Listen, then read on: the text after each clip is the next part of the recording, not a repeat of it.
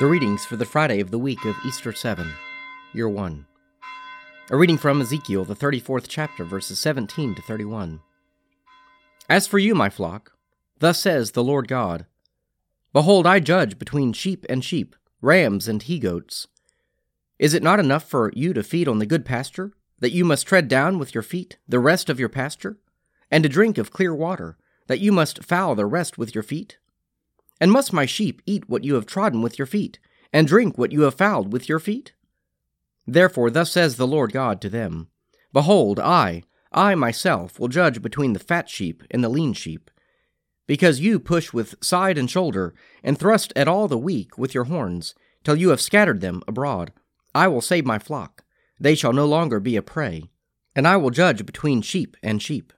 And I will set up over them one shepherd, my servant David and he shall feed them. He shall feed them and be their shepherd. And I, the Lord, will be their God, and my servant David shall be prince among them. I, the Lord, have spoken. I will make with them a covenant of peace, and banish wild beasts from the land, so that they may dwell securely in the wilderness and sleep in the woods. And I will make them and the places round about my hill a blessing. And I will send down the showers in their season. They shall be showers of blessing. And the trees of the field shall yield their fruit, and the earth shall yield its increase, and they shall be secure in the land, and they shall know that I am the Lord, when I break the bars of their yoke, and deliver them from the hand of those who enslaved them. They shall no more be a prey to the nations, nor shall the beasts of the land devour them. They shall dwell securely, and none shall make them afraid. And I will provide for them prosperous plantations, so that they shall no more be consumed with hunger in the land, and no longer suffer the reproach of the nations. And they shall know that I, the Lord their God, am with them, and that they, the house of Israel, are my people, says the Lord God. And you are my sheep, the sheep of my pasture, and I am your God, says the Lord God. A reading from Hebrews, the eighth chapter, verses 1 to 13. Now, the point in what we are saying is this We have such a high priest one who is seated at the right hand of the throne of the majesty in heaven, a minister in the sanctuary in the true tent, which is set up not by man, but by the Lord. For every high priest is appointed to offer gifts and sacrifices. Hence, it is necessary for this priest also to have something to offer. Now, if he were on earth, he would not be a priest at all, since there are priests who offer gifts according to the law. They serve a copy and shadow of the heavenly sanctuary. For when Moses was about to erect the tent, he was instructed by God, saying, See that you make everything according to the pattern which was shown you on the mountain. But as it is, Christ has obtained a ministry which is as much more excellent than the old as the covenant he mediates is better, since it is enacted on better promises. For if that first covenant had been faultless, there would have been no occasion for a second. For he finds fault with them when he says, The days will come, says the Lord, when I will establish a covenant with the house of Israel and with the house of Judah. Not like the covenant that I made with their fathers on the day when I took them by the hand to lead them out of the land of Egypt.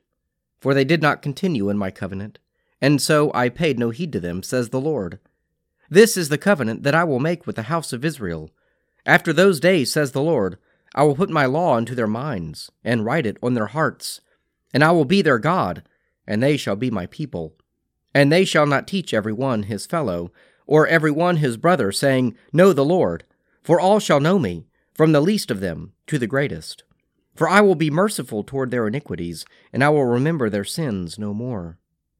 In speaking of a new covenant, he treats the first as obsolete, and what is becoming obsolete and growing old is ready to vanish away. A reading from the Gospel of St. Luke, the 10th chapter, verses 38 to 42. Now, as they went on their way, he entered a village, and a woman named Martha received him into her house. And she had a sister called Mary, who sat at the Lord's feet and listened to his teaching. But Martha was distracted with much serving. And she went to him and said, Lord, do you not care that my sister has left me to serve alone? Tell her then to help me. But the Lord answered, Martha, Martha, you are anxious and troubled about many things. One thing is needful. Mary has chosen the good portion, which shall not be taken away from her. Psalm 1 Happy are they who have not walked in the counsel of the wicked, nor lingered in the way of sinners, nor sat in the seats of the scornful. Their delight is in the law of the Lord, and they meditate on his law day and night. They are like trees planted by streams of water, bearing fruit in due season, with leaves that do not wither. Everything they do shall prosper. It is not so with the wicked. They are like chaff which the wind blows away. Therefore the wicked shall not stand upright when judgment comes, nor the sinner in the counsel of the righteous. For the Lord knows the way of the righteous, but the way of the wicked is doomed. Let us pray. Our Father, who art in heaven, hallowed be thy name. Thy kingdom come, thy will be done on earth as it is in heaven. Give us this day our daily bread. Forgive us our trespasses, as we forgive those who trespass against us. Lead us not into temptation, but deliver us from evil. For thine is the kingdom, and the power, and the glory, forever and ever. Amen.